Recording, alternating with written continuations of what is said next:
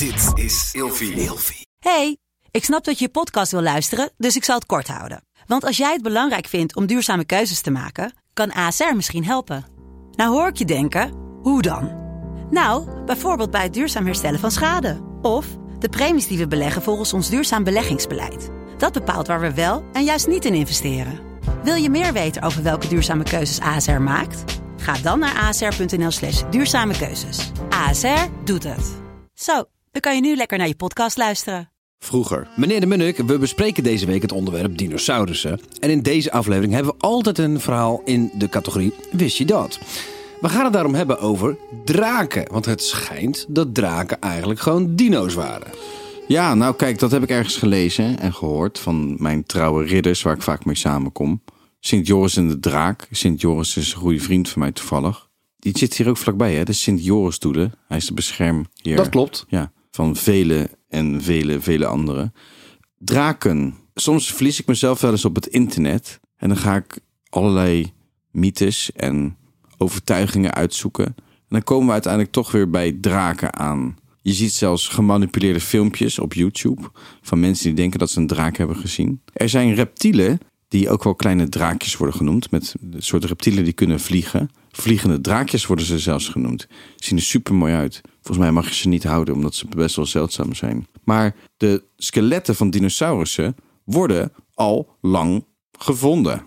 En ja, mensen voor dus de achttiende eeuw, negentiende eeuw... toen ze dus echt overgingen op ja, paleontologie, konden ze het niet verklaren. Dus, dus werden, werden er ja, draken in het leven geroepen. In hoeverre bestonden ze echt? Dus is een draak of een dino... Het lijkt natuurlijk wel op elkaar. Als jij, als jij een vliegende neushoorn ziet... Ja. Met een spitse neus, weet je, zo'n punt... Nou, dat, dat is een soort draak natuurlijk. En in de Bijbel en de Griekse cultuur... en eh, de Koreanen, de Japanners, de Indonesiërs... hebben allemaal verhalen met draken. Ja. Dus ja, dino's, ik, draken, het ligt dicht bij elkaar. Ik vind het heel interessant, want waar komt dat dan vandaan? Bijvoorbeeld uh, de Chinezen, die, hebben, uh, die koppelen ook bepaalde eigenschappen aan een draak. Hè? En je hebt dus een goedaardige draak en een kwaadaardige draak. En je hebt bijvoorbeeld een draak die alleen in het maanlicht voorkomt. Ja, dat zijn dan hele zachtaardige wezens, heel spiritueel.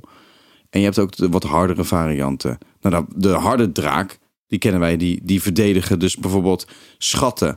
Of die vallen kastelen aan. En die worden altijd heel negatief in verhalen verteld, hè, die draken. Maar het schijnt ook te zijn dat sommige draken dus een soort goede inborst hebben. En het beste voorbeeld met de mens en een soort beschermheer zijn. Maar ja, om dat dan weer te koppelen aan dan die skeletten van een dinosaurus. Ja, dat komt gewoon omdat ze onwetend waren in die tijd. En dan gaan mensen dus met ja, de echte feiten aan de haal. Zou het zo kunnen zijn dat het inderdaad gewoon dinosaurusjes waarschijnlijk zijn ge- geweest. En dat dat vuurspuwende gedeelte even een... sappig die tij was, wat misschien niet helemaal klopt. Dat lijkt me een hele juiste verklaring. Tot morgen. Vroeger.